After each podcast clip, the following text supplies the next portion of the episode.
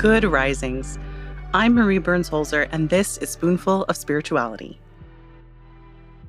We are in a time of great upheaval the world over, which has greatly affected many people's worldview. It only seems logical that people's spiritual beliefs and practices would change or evolve during this time as a way to cope, adjust, and find some sense of internal equilibrium. Which is why we're going to talk about what it means to test out new spiritual practices in a way that is organic and respectful, especially if it's from outside of your own regular spiritual practice. Too many times, people on a spiritual growth journey will read a book, see a TikTok, or listen to a podcast and jump headlong into a practice without really learning the meaning behind it or its place in the greater system of spiritual practice that is that tradition. If you find something interesting, let's say the devotional dance concept from Ariel Meadows Stallings, as we discussed before, or meditation, or tarot. You're intrigued and you want to find out more. The best place to start is by connecting with a community of practitioners. Yes, you can find groups online, and if that is the most accessible option for you, that works. But if you can, the best way to learn and get involved in a spiritual community is to volunteer. I first heard this recommendation from Via Herrera, the author, esoteric researcher, and folklorist. She recently said this on a podcast episode of Inciting a Riot. Honestly, it was the first time I had heard this recommendation, and the minute I heard it, I leapt up and shouted out of excitement because this is so true. As someone who has been in leadership positions and several religious communities over the years, I wanted to cry and laugh because it seems almost too obvious and yet we don't do it. Reading a book and, quote, just doing what feels right, unquote, is not spiritual growth because growth requires that we interact with others, not just in our minds, but in action. So, what does this look like?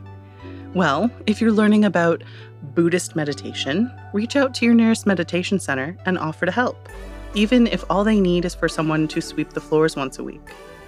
If you'd like to learn about Judaism, reach out to your local synagogue and ask to help with whatever they need before the next Shabbat service. If you want to learn tarot, check out the tarot education events going on near you or even online. And don't just sign up for the class, but volunteer to be of service in some way. Sometimes presenters desperately need a moderator, particularly during online presentations when comments can get overwhelming, and offer to help with that.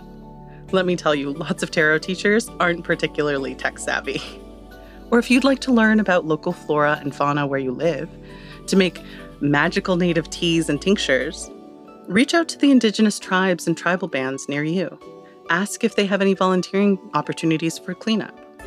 Make it clear that you would love to be of assistance and would like to learn about how to better care for the land that you live on. You'll be surprised how warmly that offer will be received if it's genuinely meant. By showing up in these communities and offering to be of service first, it eliminates the attitude that you are entitled to any of this knowledge or any relationship in the community.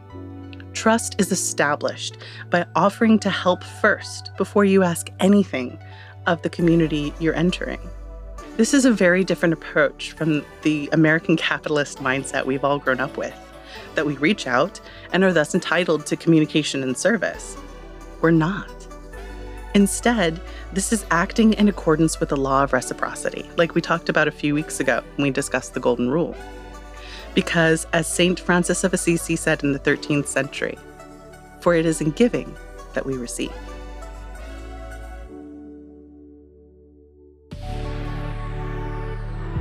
I'm Marie Burns Holzer, and you can find me at Marie Burns Holzer on Instagram and TikTok. Thank you so much for listening today. If you enjoyed this episode of Spoonful of Spirituality, be sure to check out the other Good Risings offerings available in our feed. Now go be excellent to yourself and to each other.